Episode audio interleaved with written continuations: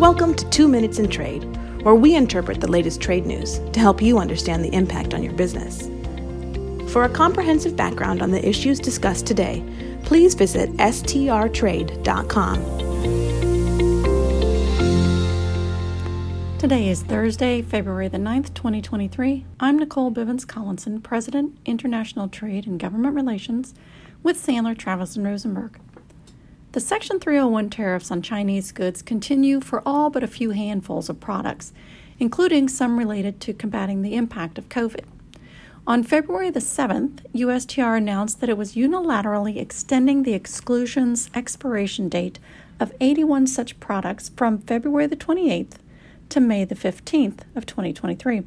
In addition, USTR announced that it's accepting comments on the need to continue these exclusions and that such comments could be submitted beginning on February the 6th and lasting until March the 7th at midnight when you must have submitted your comments. If you've been following the news, you will note that the new date of expiration for these exclusions is almost the same date as the Biden administration is expected to end the COVID 19 national and public health emergencies, which is currently slated for May the 11th. Given the advances made in the U.S. in production capacity and continuing efforts to combat COVID, plus an end to the COVID 19 emergency, I am not confident that there will be an extension of these 81 exclusions. Recall, however, that USTR previously extended some 352 exclusions through September the 30th, and some of these 81 products overlap with those 352, so there may be some of the 81 that expire, if you will, on May the 11th, but could still be excluded through September the 30th as part of that, of that group of products.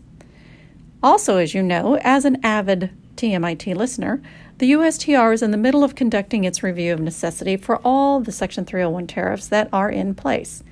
And it's currently considering comments from about 1,500 entities that were submitted.